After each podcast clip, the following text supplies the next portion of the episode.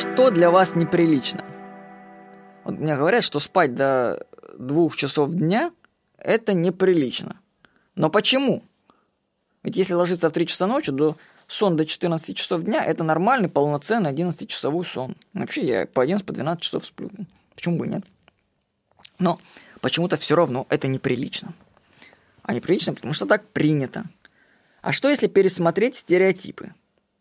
Вот для меня неприлично, для меня лично неприлично. Это спать меньше 8 часов. Это фу-фу-фу.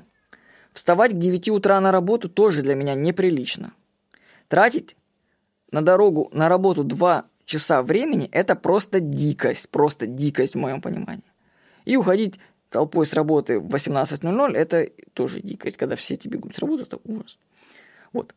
Альф Рен, автор книги «Фанки идеи», призывает найти вещи, которые вызывают в вас дискомфорт, считаются неприличными, о которых совершенно не хочется думать, и начать о них думать. Это расширит наше творческое мышление. Задайте вопросом, что для вас неприлично? С вами был Владимир Никонов.